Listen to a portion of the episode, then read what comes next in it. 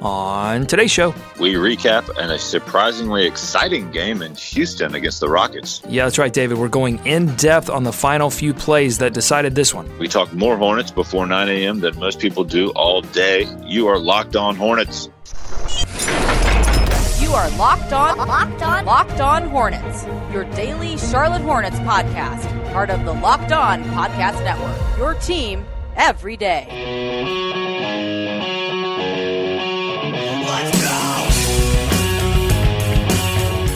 Welcome in to Locked On Hornets, Charlotte Hornets news and analysis in your podcast feed every day, whenever you need it. Today's episode is brought to you by our friends at SeatGeek, the easiest way to buy and sell tickets online.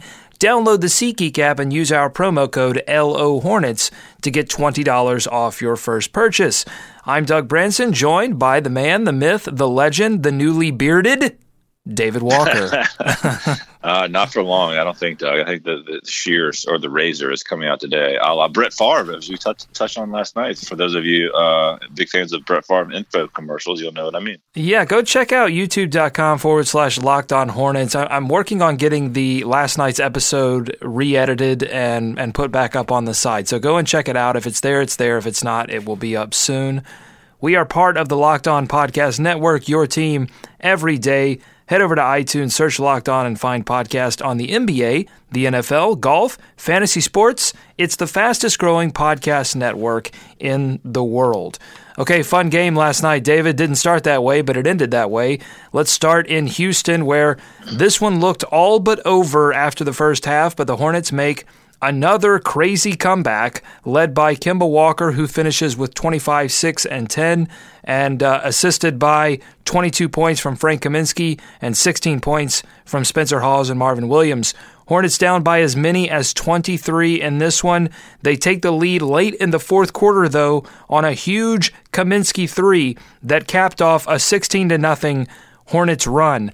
But the Rockets responded out of a timeout with a 4 run, 4-0 run of their own, and the Hornets can't recover. They lose 121-114. That's the 12th straight loss to Houston, the fifth loss in their last 6 games. David, what happened? Let's start in the first half. What happened in the first half to get them into such a huge hole? Well, it looked like to me, Doug, and you tell me what you saw. Well, you will. That's what we do on the show. But um, as soon as the game started, it looked like a track meet, right? I mean, the Rockets hit what like two straight threes just out out of the out of the gate, and the Hornets just looked a step slow. Now, I mean, that was just you know kind of the game getting going, but it had that feel that it could be a long night for the Hornets, and for most of the first half uh, into the third quarter, it was. Um, I just thought that you know they were in the flow early, and it took the Hornets a little while to get going. I mean, because you had look, you did have two guys out, two key guys out. Cody Zeller out, and Nick Batum either I mean, Roy Hibbert trying to run up and down with the Rockets, even their big men, uh, is a tough ask of him. And so the Rockets just came out doing what they've been doing for the last eight games, just winning and firing threes. And I thought it just took the Hornets a little bit, uh, you know, a little while to adjust to that. It's a different type of game. It's a different type of um, mentality, especially on defense. And I want to talk about that as well because I thought the fouling and the free throws was a big difference in this game. But uh, to start out, it, it, looked like to me, and even in the first quarter, though, uh, the Rockets jumped out like a 10 or 12 point lead, and the Hornets clawed their way back. I mean, the end of the first quarter was what, like a two or three point game? Um, so it was close, and it just got away from them in the second quarter, I think, when that bench unit came in. Yeah, we knew that three pointers were going to be an issue in this game because the, the Houston Rockets shoot a lot of them and they shoot them effectively. You know, they got the word that Eric Gordon would not be in the lineup for the Houston Rockets, so you, you thought maybe that would help as well. But James Harden, who I said was the sixth best three point shooter on the team he by percentage. Yeah, yeah, he heard me. Yeah, 7 of 14 from the field, 17 of 39 overall for the Rockets in this game, 43%. But the real stat was the fast break points, and you mentioned that uh, early in your analysis there. 25 fast break points for Houston, two for the Charlotte Hornets. And we've seen the Hornets have success getting into early offense, getting into the fast break with uh, guys like Kemba Walker and Michael Kidd Gilchrist to score offense. And, and they just couldn't do it in this game, and they couldn't stop Houston. Steve Clifford made a note of it after this game that, you know, too many times the Hornets would make a bucket and then allow Houston to get into their Yep. early offense. And in that four to nothing run in the fourth quarter that sealed the game for the Rockets, uh, one of those was off a miss, James Harden. And what what makes playing the Houston Rockets really tough is you've got Harden handling the ball, running the break, and then on the other end, he's surrounded by four three point shooters. So who do you leave? You know, in that situation when he has four shooters all spread out as far as they can, you know, if you leave or, or try to shade and get somebody in the middle of the floor, Harden is good enough to sling that pass to them. He's he has uh, great vision, great recognition, and he's not afraid to share the basketball. And uh, so, yeah, it just makes playing this team very tough. And and I don't think that any game that they've played so far better illustrates the idea that the Hornets simply do not have the star power, the firepower necessary to take one half, whether it be the first half or the second half, off defensively. Not Yeah. get back on defense. There was too much complaining about foul calls.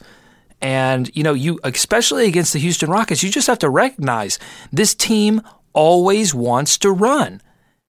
And Yeah. you can't complain about foul calls. I know there was an issue with Kemba Walker not getting calls, David.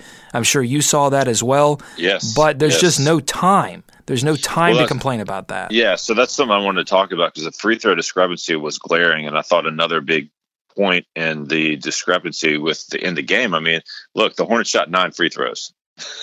okay, uh, the the uh, and I, I am getting to a point with this. The Houston was twenty four of thirty three for three throws, but look, Doug, the fouls twenty one for Charlotte, seventeen for Houston. So the fouling, you know, the foul calls what that there, that gap wasn't that big. It was when the Hornets were fouling, um, you know, and that's that that that's a lot to Harden's credit. I mean, he uses every angle, he uses every gap, every awkward situation that you find yourself in in a normal game that you can, for example, Michael Kidd Gilchrist trying to fight through a screen, right, getting his hand out there. Harden's going to jump into that and create a an opportunity for three free throws, and he did that several times last night. So like that's just a different way of guarding people. That's that's a tough ask for for guys that haven't that don't do that on a night in night out basis to guard someone like Harden. I mean, he's just different to guard than anyone in NBA, I think. But that was a huge difference in the game. I mean, 21, uh, 24 three throws for the Rockets, only seven for the Hornets, only one attempt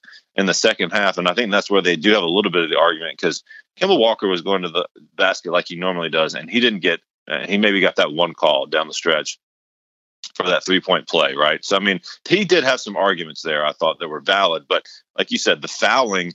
Uh, you know, Houston fouled 17 times. If you ask them, I think 17 of those were probably questionable because there was complaining on both sides.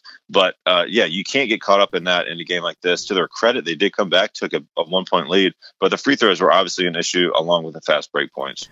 Much more to talk about from this game, David, including a second half crazy comeback. But first, just got to talk about where the NBA season is right now. We are in the beginning stages of playoff runs, so every game becomes important. Every home game becomes important. And so you want to make sure you're there for the biggest plays and the biggest moments. And SeatGeek is the smartest, easiest way to find tickets for those games that you want to see up close and in person this season. It's never been easier with SeatGeek to get the seats you want for a great value. SeatGeek has the best deals on every single ticket in the house, wherever you want to sit, whether that's courtside, maybe the club seats, or the upper level.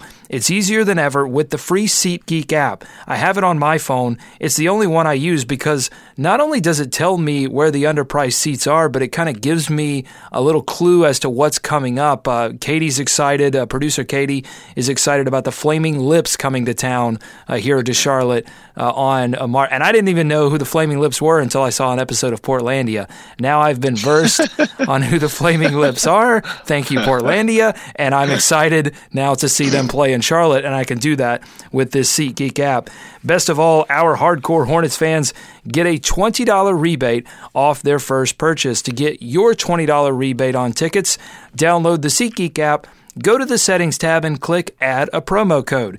Enter promo code LO Hornets, that's LO Hornets. SeatGeek will send you $20 after you've made your first ticket purchase.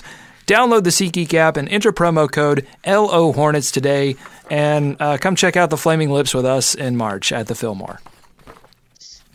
Okay, David, let's get back into this game. So, the Hornets uh, they were down 23 as uh, as they approached the, the, end of the first half, and there was a little bit of run, a little bit of extra uh, something in the in the third quarter, but they could never quite get back into the game enough. Um, but then in the fourth quarter, something happened. What what happened, David? How did this how did this game? Because I, I think we were all sort of debating. I was debating honestly. Oh, I had to get I had the I was, game DVR'd. I was like, do I, I just wake up early and catch the rest of this game for the recap? I'm glad I, stayed was, awake. It was so close. I mean, I think those of us that were and those of you guys that were out there on like social media and stuff. I mean, it was it was a, a pack up and go home type of atmosphere. You know, we had to wake everyone quarter. up on social media. Like, no, turn the channel. I don't know what you're watching now, but turn the channel back. This thing's Something exciting. Well, the the broadcast crews, uh, you know, they thought certainly that Harden was hunting for that triple double a little bit, passing yeah. up some shots, um, and the Hornets started rebounding. Right, started limiting those Houston Rockets possessions to one shot and we're getting out and making shots on their end. And I thought, you know, we should. Do you think? do you think that James Harden was triple double hunting? No, no, no, no. I think he was. I think it's yes, of course. Well, Have you ever seen so many behind the back bounce passes out above the three point line? No, no yeah, they I were mean, totally. Yeah, the Houston Rockets were totally out of the flow of their offense, and they were. They, that's the thing. They were getting into their half court offense more, and they were forcing themselves into the half court offense. So there was, you know, th- I, there was no flow to their game, and they. I'm sure yeah. if I looked at this I don't know if I can sort this by half, but if I looked at it, I'm sure that most of those 25 fast break points came in the first half. Right. Well, and look, I mean, we just said how, how we were out of the game, right? So like, it, it's tough. It's hard to blame them, you know, to say, hey, uh, stay locked in, guys. The game felt like a blowout, you know, and, and the Hornets just kind of found their way back into it.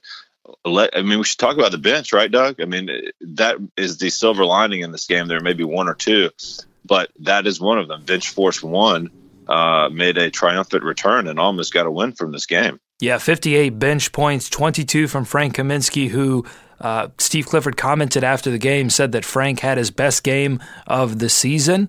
And, and he struggled for a little bit here, so it was nice to see him get back into the flow of things. And, you know, 22 points, only three rebounds, one assist. But honestly, that's what you want to see from Frank. You want to see him, uh, when he has the ball, scoring it and scoring mm-hmm. it efficiently, and he did that. Spencer Hawes is adding uh, 7 of 10 from the floor and 16 points, five rebounds, more importantly, four assists. Marco Belinelli started the game with two really bad passes, but ends up with six assists of his own. And that's important, you know, but the Hornets are missing Nick Batum right now, and Batum was often the second unit facilitator whenever he joined that bench unit. So other guys have to step up into that role. And I thought that uh, Hawes and Marco Belinelli both uh, did that job. And then we saw Marco getting back into a groove, six of 13 from yeah. the field, 15 points, and hitting tough shots again. Yeah, and that's so that's important. I mean, if that gets him off of that, you know, gets him back in the groove as far as shooting, then that is a good thing coming out of this game. So hopefully that's the case. I mean, the thing you worry about with Frank is right. We've kind of seen this. I mean, so he's got to start putting it together consistently uh, to really build off of this game. But I mean, you want to. That's what. Look, Doug. You look at this box score, and almost everything that we hit on in the preview, right, that needed to go the Hornets' way or that they needed to do, most of it happened. Right, they shot a good percentage from three, over forty percent. Um, they got help from the bench. Kemba had a big night.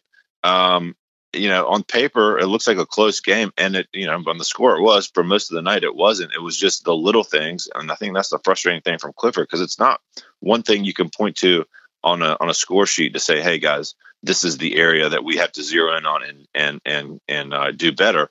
It's the little thing. It's running back on defense. I mean, it's it's it's not letting those guys leak out. It's um, you know knowing how to position yourself on defense and not get those yeah. fouls. I mean, that's got to be the frustrating well, part. because the Rockets make things difficult on you. Yeah. Regardless. I mean, off of missed buckets, they're going to run the floor. And, and again, it puts you in those difficult situations that I talked about earlier. And then just in the half court, I mean, when they're locked in, Harden can hit it from anywhere on the floor. Um, Ryan Anderson can hit it from anywhere on the floor. And we talked about it in the preview. They like to hit deep threes because they know the teams aren't going to cover them there. They practice it and they're very good at it. And then Montrezl Harrell uh, hit you know, I had a couple of tough buckets uh, to get them uh, back into this game once the Hornets did take the lead uh, late in the game. Uh, he, he got fouled there by Marvin Williams and, and knocked down both of his free throws to send it to 119, 114 and seal this thing up. So, you know, they just have a variety of weapons. And if you're the Hornets in the first half, you just can't you can't make it easy on them. You can't yeah. you can't make a bucket and then slow roll and, and and ask for a foul call and and allow them uh, to get back into this game. Yeah, and not even that. I mean, sometimes it's just you know not having the awareness to just start sprinting back. I mean, honestly, because even off a made bucket, when there's no argument of a foul call, you'd see the Rockets guys just start running right, and, and before you know it, you get a your beat, um, and you just can't let that happen. Unfortunately, that's happened prior to this game. And, and if you do it against, like you said, if you're doing it against the Rockets, they're just going to pounce on it. Which is one. I mean, it's one reason why I'm not incredibly concerned about this Hornets team right now. Like even though they sit in eighth in the Eastern Conference right now because every t- every other team in the East won, and so they all leapfrogged over the Hornets. But I'm Good not night. I'm not like crazy concerned because one, the margin between eight and four in the Eastern Conference is not that big. But number two, just like you said, I mean, these are fundamental, foundational principles that this team is not executing. And if they can do that, if they can figure out how to do that for a majority of the game, they can compete with. It's amazing that they competed with Houston. It and, really and, is. And, and everything that happened in this game, yes, they needed some help from James Harden, who who went triple double hunting, um, but they did get back into this one. Let's let's talk about. Um, the the the final possession though that really sealed the deal, and that was uh, the so Walker hits after they made the comeback, and then uh, the Houston Rockets went on a four nothing run to make it 115, 111. Which, by the way, I think both of those plays kind of inexcusable that that allowed them to go on that four nothing run because the Hornets have the lead, they have all the momentum. Rockets call a timeout. timeout. Yeah. yeah. and then uh, you get the the Anderson three point shot, and, and that's all on Frank Kaminsky. As great a game as he had, he couldn't get out there. You he you can't. So he was shading, you know, towards the lane to try to contain uh, James Harden on a pick and mm-hmm. roll dribble drive. But you, if you're Frank Kaminsky, you have to recognize, okay, Marvin is backpedaling. He's got a shot at containing this. You can't be so deep into the lane and leave because Ryan Anderson was in the corner waiting on the pass from James Harden. Harden is too good of a passer to assume that he's going to take that shot. And you know, he was looking for he was looking for the pass. Like he was looking for, he was still looking for that triple double, that one more assist, and he got it. And then uh, the next play, there was some kind of defensive miscommunication there because, or maybe they, they tried to ice it. They tried to get Harden uh, to go to go left and keep him out of the middle of the floor. And MKG, I mean, uh, you know, heads up or heads up or hand claps for Montrezl Harrell because he set a great screen, but MKG just gets trapped and gets completely taken out of the play.